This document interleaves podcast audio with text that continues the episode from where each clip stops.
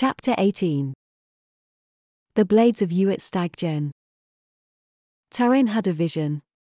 One where she strode into the Shield Bearers Guild, pumped full of unwavering purpose to start her own mercenary company. She had a banner and name all picked out. The vision had been so grand, she felt compelled to share it with every patron at the Dead Marsh.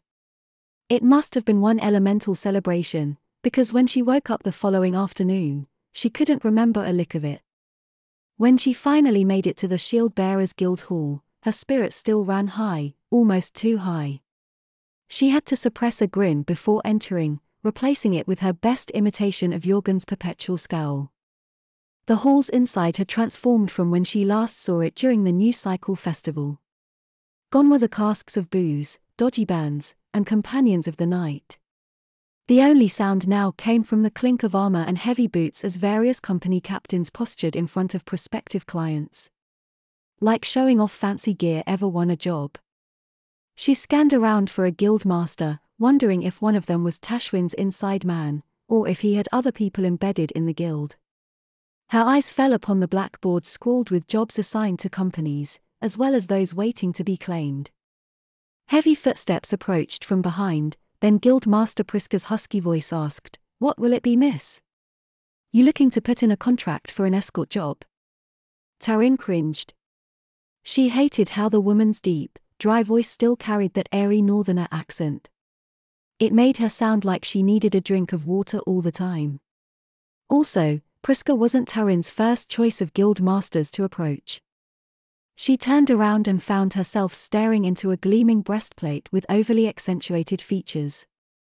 Her face contorted into a frown, there's no fucking way they are that big. Her hat's brim luckily shielded off the expression.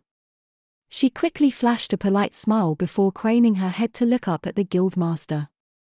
The northern woman's rigid features barely shifted in what might have been a smile or an ugly glower, Taryn never could tell. Priska's pale skin and hair were common in the far north. Rumor had it she once lived with the tribes on the frozen tundra plains near Skymount. Taryn waited for recognition to settle in. It didn't. Priska just stared expectantly. Taryn sighed. It's me, Taryn. No response. I used to work in Jorgen's company. I've been strolling through this pitiful guild hall for years now. Priska's head tilted to one side and appeared to be trying to purse her brows, only they barely moved. The shift of her head exposed the blade of an axe strapped to her back. Jorgen's little girl, she asked. Teeth ground together as Tarin tried to calm herself with an internal mantra Don't punch her, don't punch her. She took note of Priska's attire again. The bitch wore chainmail underneath her plate armor. She wasn't even a proper merc, yet felt the need to roam around armed and dressed for a battle to break out in the guild hall. Yes, probably best to not punch her just yet. Yeah, I worked for Jorgen, Taryn said after much deliberation, but I'm not here for a contract. I came to see if Jorgen's old license is still available. What of it? Taryn forced a calming breath. Is it still available or not? Priska's mouth quirked in what might have been a thoughtful frown or constipation. It's open, but what's it to you? Looking to fuck your way into whatever company fills the slot? Taryn's hand flinched towards her dagger but held back at the last moment. The motion didn't go unnoticed, and Priska smiled rigidly, almost as if she wanted Taryn to try and stab her. Lucky for the guild master, Taryn had showed up sober today. Otherwise, she might just free up a seat on the Guild Council. She indulged herself with the visual image of a broken nose on the big woman's face and her smile returned. Taryn let a few her thumbs casually rest in her belt while recalling a rumor she had heard. At least I don't need to drug my men first. The slant brought some color to those pale cheeks, but she continued before a retort came. Actually, I intend to buy the license. Priska's face began to tremble. That last jab might have worked too well. She growled, It doesn't matter if the license is available. You don't have the coin or the proper reputation to take on the role.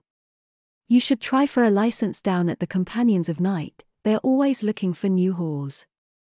Taryn's smile faltered.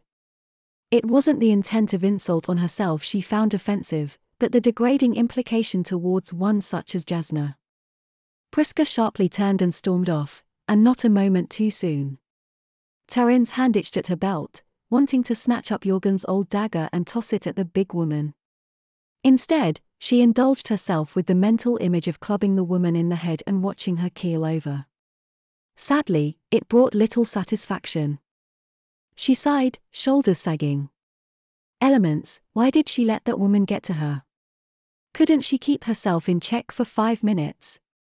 Priska hated every woman in the guild, it wasn't a secret. Taryn should have known what to expect and acted accordingly instead of prodding the behemoth. While Priska blended back into the crowd, another familiar voice spoke Madame, whatever it is you need protecting, I'm sure I can find just the company for you. Taryn turned to give Abner a disgusted expression. At least he recognized her immediately. Though he seemed taken aback at her transition from her former grimy clothes to the clean, high quality leather and cotton she wore now. Still hitting on every client, she asked. Taryn? My, you are looking rather well since returning to town, he said, still recovering from his surprise. She let his sleazy eyes look her over, then smiled as an idea took hold. So, business is good, she asked playfully. She walked past, brushing a hand lightly across his fine chasm silk gandora, just above the sash at his waist. She let her fingers cling for just a moment on the fringe of the robe he wore over it all. Yes, he cleared his throat and moved to follow. As good as can be expected for the air season. What brings you back here? I thought you were done with the mercenary life. She kept walking, smiling as his voice followed her to the counter where she settled her last contract with him. I was, she said, feigning boredom, but I closed out a couple side jobs, sold some extra gear we had stored, which surprisingly turned a pretty profit, and I now find myself with some coin. Honestly, all this running around the city with the common folk has got me bored. Figured I might see what there was to offer back at my old guild. He chuckled and pulled out a bottle and a couple cups without even asking. Oh, he's good. I'd say this calls for a toast, you're returning to the guild, he said, offering her a cup. He never had come onto her so strongly before. Maybe she should buy another one of these macaron cotton shirts, or perhaps it was the hat. She tilted her cup in salute and threw back the drink. Her nose recognized the arak an instant before it hit her lips. She didn't know why she had expected him to actually pull out something decent like the other night. She mustered a coquettish smile to mask the disgust on her palate. He refilled their cups and said, So, you looking to sign back up with one of the companies? She laughed, hoping it sounded flirtatious. No, I doubt any of them have anything special to offer. I actually had my eye on Jorgen's old license. He laughed at that, then paused, drink halfway to his lips. You're serious? What? A girl can't aim high in this guild. He took a drink and grinned, all snake like. Well, it could be done. You need support from two of the guild masters. I could back you, for a price. I knew I liked you for some reason. I hope Bronson is the other supporter. Priska would rather fight me to the death than see me start up a company. Though, now that Taryn thought of it, that idea did sound appealing. He waved dismissively, don't worry about the northerner. I'll have a word with Bronson and get him to come around, assuming I'm properly motivated, of course. She smiled wryly before polishing off her dreadful drink and let the negotiation begin. Abner was a twisty bastard, leagues ahead of the scholarly fellow she sold the Heartstone to, but the guild master didn't compare to the hat merchant from the marshes. Mostly Abner was just a horny scoundrel. Every other round of negotiations involved a late night meeting in the guild hall, but Taryn maneuvered around him. An hour later, he scribed the finishing touches on the contract of formation for her new mercenary company's license. His call paused and lifted from the paper. All right, what will be your outfit's name? I dunno, she shrugged, trying to recall her vision through the haze of last night. He pulled back from the table. I can't finish the license without a name. And it can't just be anything. It needs to have flair and strike fear into people. Please, she said, shaking her head.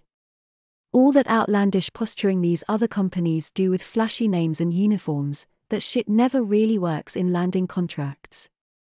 Don't be so certain. A reputation becomes attached to a name.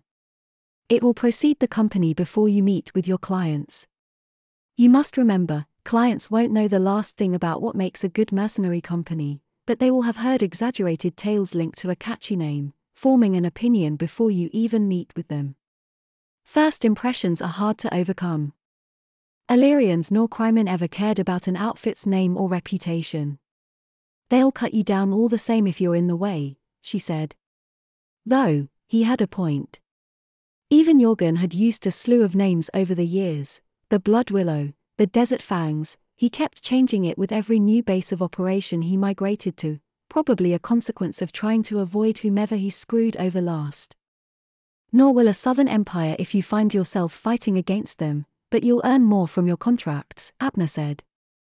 She chewed on her lip, thinking of the only thing that had haunted her dreams as of late. Something that had followed her down the mountain and still lingered even after offloading the Heartstone. Eweit Staggen, she mused, speaking the Faroe words for white stag. That animal's eerie presence still sent a shiver through her. Abner leaned in, readying his quill. What was that? With growing confidence, she said, the blades of Eweit Staggen. That'll be the name. His manicured brows rose. Mixing weapons with the mother's holiest creatures on Hueren, I like it. Taryn tapped her empty cup thoughtfully. What do you know of the white stag? He didn't look up from scribing as he replied, same as everyone else, just old southern folklore about how the mother occasionally sends a white stag into the physical world. It forms a conduit with the elemental side where she resides. It's all children's stories, and even though no southerner has ever seen the mythical animal, they'll understand and respect it. But I've seen it, she thought saying as much might only cause her to lose standing with the guild master. All right, Abner said, straightening. All we need now is to settle payment for the license, the processing fee, legal fee, expediting fee, my personal fee of assistance. Your what? She cut in. It's all standard procedure, he assured, grin spreading across his lips. We can work out the details tomorrow. Oh, and then there's the issue of your captain. You have someone in mind for the work or you planning to take on that role for yourself? Abner might end up being slicker than she had given him credit for. But she had at least anticipated this latest requirement. Yeah, she said, I've got a name for you there too. A few inquiries led Taryn to the Guild Hall's rear courtyard, which boasted an archery range, several wooden practice dummies, and a pair of sparring rings. Inside one of the roped off rings by the south wall, she found Thomas Dunn with a pair of recruits. They hardly appeared like recruits in terms of age. Elements, one looked over 40.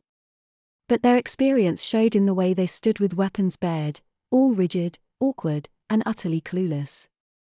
She stopped at the edge of the ring and leaned against one of the wooden posts to watch. They all wielded wooden bucklers and dull scimitars. Judging by the way one recruit held his shield, he'd lose it shortly.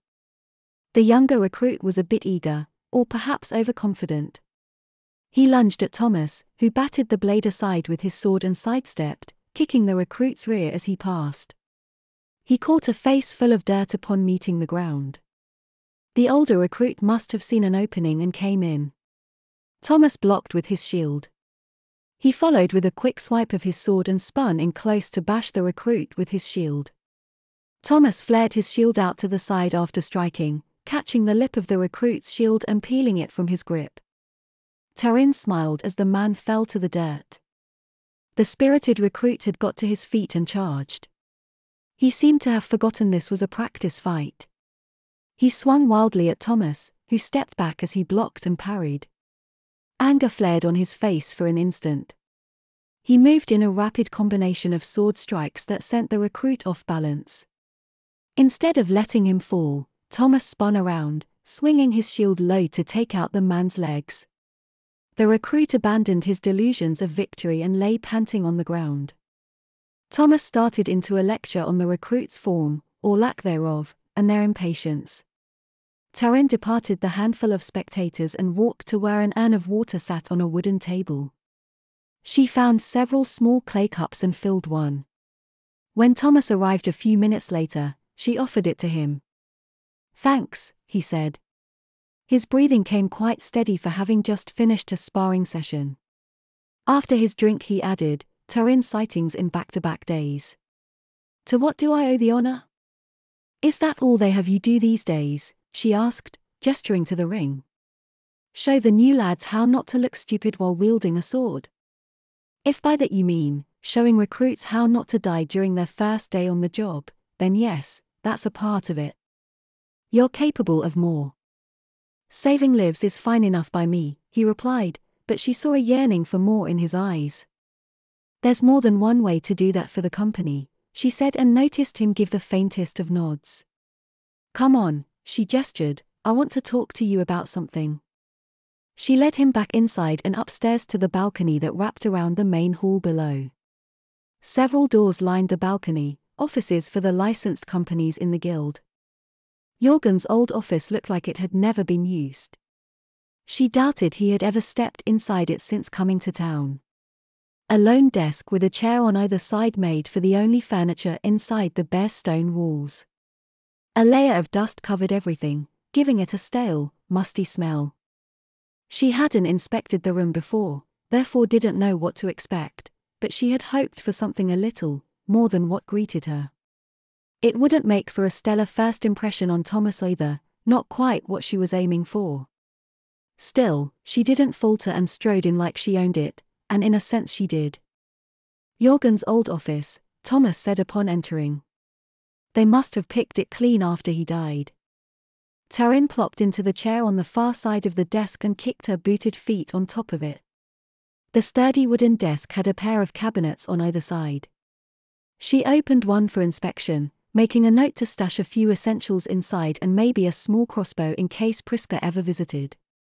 Instead of joining her, Thomas asked, What did you want to talk about that required you to bring me up here? She cast a dramatic arm about the room. This is it. His brows pressed downward. Do explain. You are in the presence of the partners of the Blades of Eweit Staggen, the latest mercenary company licensed with the Shield Bearers Guild. He didn't say anything for a long moment. She didn't know what kind of reaction to expect, but he was either angry, confused, or very angry and confused. Finally, he chuckled, Elements, you went off and did it. Damn it, Taryn, that was just tavern talk over drinks. Eweit Staggen, he paused to rub his chin. I didn't know you knew the southern myths. Interesting choice, naming your outfit after the mother's conduit in the world. People will either respect you, or think you're a loon. For the shadow's sake, am I the only one who doesn't know the southern tales? And to think, I'm probably also the only one to have actually seen the cursed stag. It hardly embodies the mother. Well, I'm hoping for the former, she said, grinning. After all, a good name is half the marketing campaign. I still can't figure out what in the shadow possessed you to, he drifted off, face hardening. Wait, what did you mean by partners? Her confidence wavered at his reaction, but she plowed onward, forcing her grin wider. Me and you. I signed us both up as owners, me as the controlling share owner, of course, and you as the captain. Hey now, calm down. I fronted all the coin. You can thank me later at the dead marsh with a drink. What? he whispered in a tone that grated like iron. More loudly, he added, Why in the elements would you go off and do something like that without talking to me? We did talk, last night. You wanted to start up an outfit. I thought it was a damn fine elemental idea, and now here we are. But my commitment to my current employer. Who cares about Ashura's shields? She cut in. You said you hated them anyhow. They don't even respect you. I care, he roared, making her flinch. It's my word. They have it written down that I've pledged my services to them. It's only a contract. I'll talk to them. It's more than a contract, he snapped. It's about honor and reputation. That's all wasted now. A void formed in Taryn at the thought of Thomas leaving her before they even got started. She had been so eager to leap at the solution to her Tashwin problem, she hardly thought of how her future partner would take it. Still, she didn't see Thomas's hold up. She let him pace the room a couple times, then said, Look, it isn't like any of the other mercs in this guild have all care about those qualities. This is your chance to break out from their hold. Maybe I liked it how it was, he said, sounding tired. His shoulders slumped, and he shook his head. I'm sorry. I shouldn't have snapped like that. I understand what you did, and I appreciate you cutting me in at no cost to myself. I only wished you would have spoken to me first, in a more clear and sober manner. Thomas, I honestly didn't know you thought of it like that. I can amend the contract and find someone else. No, it's too late. The entire guild hall is probably talking about it already. I'll accept the position as your partner and captain. She exhaled a long breath she didn't remember taking. Well, I'm glad we got that settled, because our first job is barely more than a wave away. His head snapped towards her, brown eyes going wide. As the final waves of air drew near, the season's hold lessened. Few southern realms got to experience the air season. Most resided too far south, and the seasonal waves turned to circle back towards the Illyrian mountains before ever reaching them. Still, Runeport's version of the season was mild compared to other lands, with snow only coming during the first few waves. Temperatures inched upward now, and Taryn enjoyed the change. At least she wouldn't be freezing her ass off while on the road. She led her fresh recruits down Runeport streets, towards the large merchant square by the main gate. The vendor stalls only just started setting up in the early morning light for another day of haggling. She picked the members of her company almost at random. Almost meaning that she sifted through the names of willing and available bodies and made the economical choices, she picked the cheapest wages on the list. The final tally of Abner's various fees had weighed in heavier than expected. The options for work had also been limited. While Thomas had been upset at the news of quitting his former employer and going against his word, he went livid when Taryn told him their first job was security on a chasm silk run. You never take the first chasm run of the year, he had said before exploding into a rant about monsoons, crime and raiders, and chasm WRMS awakening from hibernation. He had a flair for the dramatic that she hadn't expected. He insisted on a minimum squad of 20 mercs, all mounted on horseback and armed with bows and spears. The thought of how much coin that would run led to seeing where she could pinch a few embers back. She leased the mounts from a stable holding a questionable license with the Guild of Three Bloods. She didn't care about their good standing with the guild, so long as the prices were right. Plus, they had a stunning chestnut fire blood mare with a blonde mane, and Taryn absolutely had to buy it for herself. She needed to look the part after all, even if it sent her budget spiraling into the shadow. The sheen on its coat resembled woven marsh silk, and fire bloods could run for an entire wave without tiring, or so she had heard. If the elements came crashing down on her, the mount would see her clear of the situation. The weapons followed in similar fashion at the anvil on the rise. She originally planned on acquiring shields, something Jorgen never did for his crews. Then she came across a set of custom throwing knives and black leather vests stitched to house them. A stag's head was engraved on each handle. She didn't believe in the mother, but who was Taryn to pass up on such a sign? Thomas waited in the market square atop a massive black stone blood. The horse stood a few hands taller than her slender mount. Her partner spoke to a bearded southerner in a long gandora, seated in one of four wagons.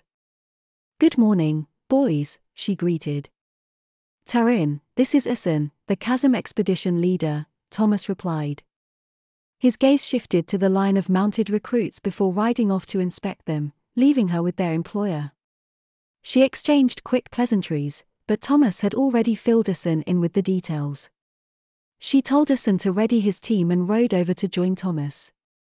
Her partner strolled his large mount back and forth across her ragged band. They hadn't looked so pitiful earlier. In fact, she had felt pride once they all got outfitted and mounted at the guild hall. But Thomas was on another level in his studded leather, pristine and oiled, with links of chainmail resting beneath it. His cloak fluttered behind him. A steel kite shield strapped to his saddle and a long sword hung from his hip. The straight blade of Eastern design made him stand out all the more. He looked more like a decorated military officer, making their crew of mercenaries appear like props in a cheap play. Each recruit crumbled under the pressure of his gaze, all save one. He stopped in front of a young southerner woman with short, boyish cut hair. She was thin, almost frail, and rather short. Taryn remembered Keitha because of her hard nosed expression. She met Thomas stare for stare and, upon his request, handed over her spear. He tossed it in his grip to examine the tip, then along the shaft. Without comment, he returned it and rode over alongside Taryn. He spoke with forced restraint Where did you find these recruits? Taryn shrugged. On the list waiting for hire. Why? They look like they've never held a weapon a day in their life, or like they were just released from the Guild Guards prison this morning. Neither of which are the type you want on a job like this. And I thought I said we needed 20? I only count 18. She frowned at him, then gestured to the pair of them. And us make 20. He closed his eyes and breathed deep. After a long moment, he turned and said, Well, Pray that the Mother is watching over us. I fear we will need it. From now on, I handle the recruits and weapons. We'll do it together, and we'll be fine, she said. Elements, he needed to loosen up. He nudged his horse closer and whispered, Taryn, I now have the reputation of walking out on employers. It may not take much for me to continue my streak. Then he kicked his mount into motion, calling for the expedition to move out. Her hand drifted over her new jacket, cut short and high to easily access her new knives resting beneath it. Okay, so maybe she had left off a few bows and other weapons to afford her new blades. It seemed like the obvious choice at the time, but now a foggy, unfamiliar weight pressed down on her chest. Her company rode by in response to their captain's orders. Some recruits swayed clumsily in the saddle, she watched Keitha pass, fresh and raw as any, but with a hunger in her eyes. It reminded Taryn of herself after what seemed like a lifetime ago. Maybe Thomas had a point. She ought to take note from Jorgen's mistakes and do right by these new charges of hers. Her horse trotted into line with unrivaled grace. The column of wagons and mounted mercenaries headed out the gates and to the east, towards the golden plains and the great chasms beyond, and to the first job of the Blades of Eweit Staggen.